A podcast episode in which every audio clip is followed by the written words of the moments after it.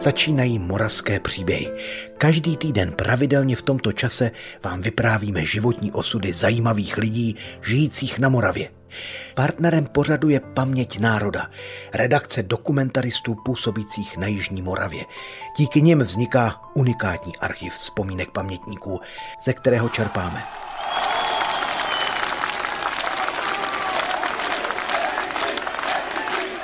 Takže zaspíváme si ještě státní hymnu a rozejdeme se. Připomínám, že v pokoji, bez provokací a tak, jak to děláme konec konců celý týden. Celý život jsem měl strach, že prostě nám Evropa uteče, že nebudeme Evropani, že budeme zůstaneme prostě uh, jakási přifařená kolonie azijské mocnosti. To byla velice emočně vypjatá atmosféra, protože eh, po těch letech, jo, kdy jste si říkal, toto prostě toho se nedožiju.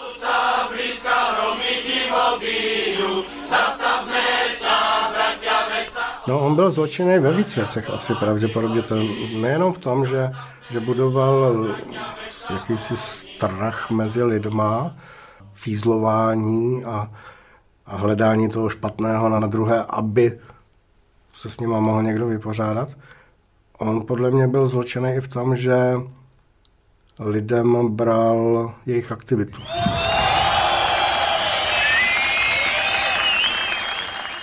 17. prosince roku 1989, přesně měsíc po památném 17. listopadu, se v hlavách několika lidí z Břeclavy zrodil nápad.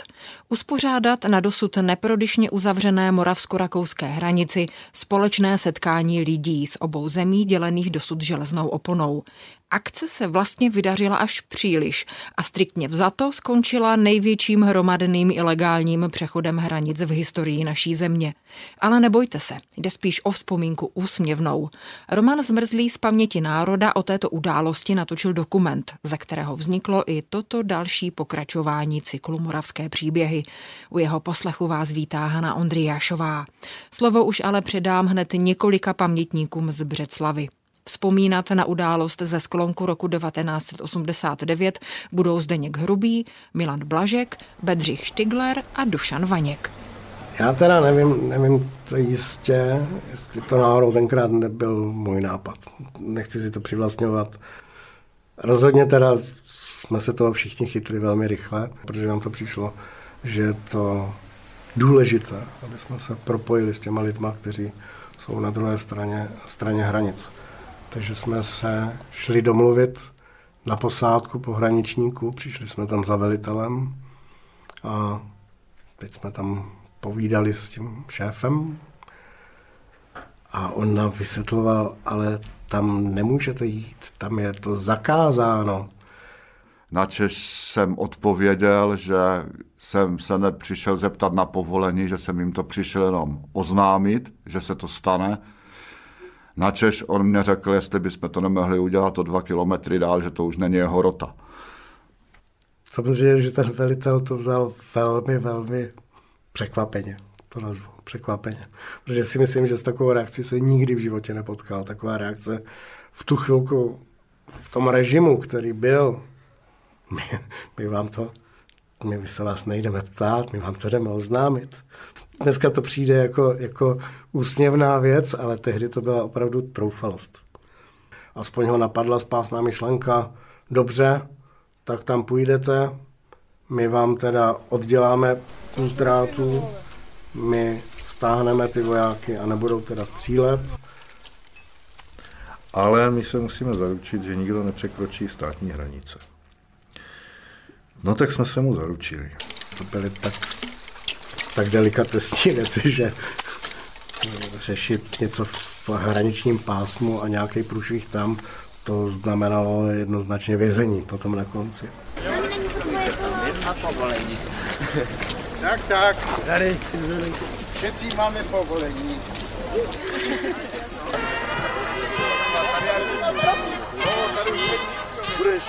To čelo toho průvodu přišlo, a ukázněně zůstalo stát na hranicích, kde byly nějaké takové ty proslovy, že to symbolická chce, jako že se vracíme zpátky do Evropy.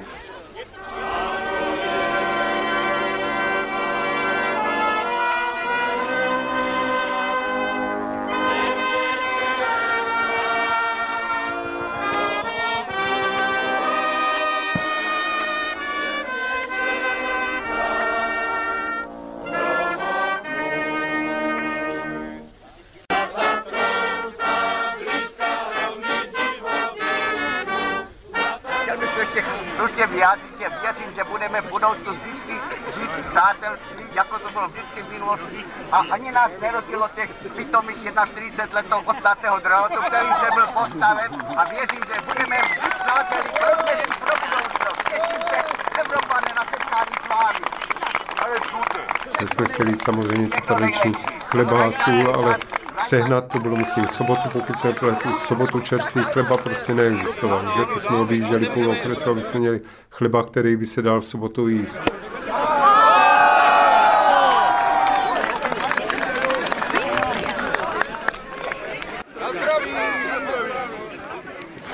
Tak. Jak se cítíš na rakouské půdě? Výborně, jako doma. Od Breclav do Rheintal bude retasko, lebo jak se dáme si ruku, lebo jak se to mluví. Ale já to nevěřím. No a ti Rakušané vyzvali ty lidi, že pojďte a mysleli tím, pojďte za náma, my tady máme guláš pro vás, víno a podobně. A mysleli, aby jenom přešli přes ten val té, té hranice. No nicméně za čelem průvodu ruce Evropě přišla dechovka vyhrávající a ty se nezastavili nikde, že ty šli dál.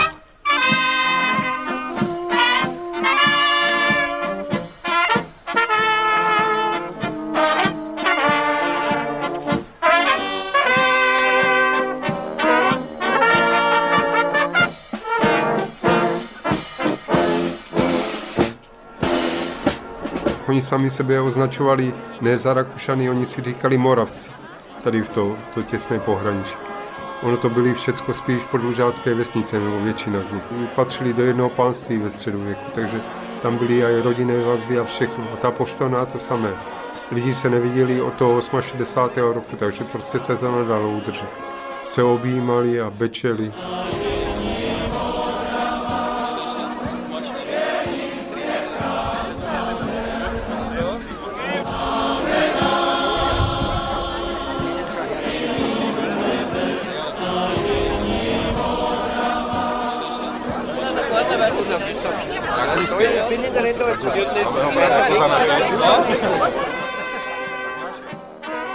Stejně neposlouchli ani Rakušané, až ani naši a rozebírali si ty naše lidi a, a převáděli k sobě do sklepů, do hospody a celkově podle té pozdější sfotky přešlo hranice do toho Rheintálu asi tisíc lidí.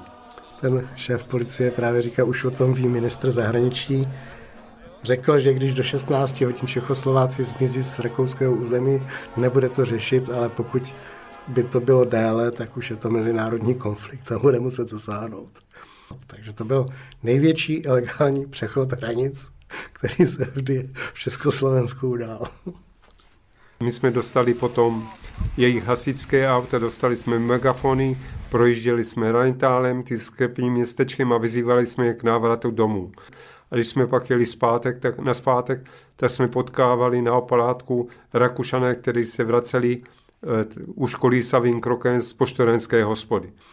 Je pravdou, že teda ještě v noci se trousili poslední spozdělci, kteří šli z rakouských sklípků a vraceli se zpátky do Čech. Ale tak jo, vrátili se všichni, bylo to fajn. Tak bylo to nesmírně zavřená akce. No. Nadšení tehdejších účastníků akce pochopí jen ti, kteří pamatují, jak to do roku 1989 na hranicích s Rakouskem vypadalo. Ostnaté dráty, vojáci a takzvané hraniční pásmo, které většině lidí vlastně ani nedovolovalo se k hranici přiblížit. Začátek a konec území obou států dnes vymezují jen tabule u silnic a sem tam hraniční kameny. Odskočit si z Břeclavy do vinného sklepa v Rajntálu je dnes naštěstí docela obyčejnou záležitostí. Milí posluchači, jak víte, příběhy čerpáme z rozsáhlého archivu Paměť národa. A ta má své srdce i na Jižní Moravě. Pobočka Paměti národa sídlí i v Brně. Sledujte na webu a sociálních sítích Brněnský institut paměti národa. Navštivte ho a podpořte. Přijměte naše pozvání do klubu Přátel paměti národa. Díky vám zdokumentujeme paměť Moravy. Vše najdete na webu paměťnároda.cz. Děkujeme.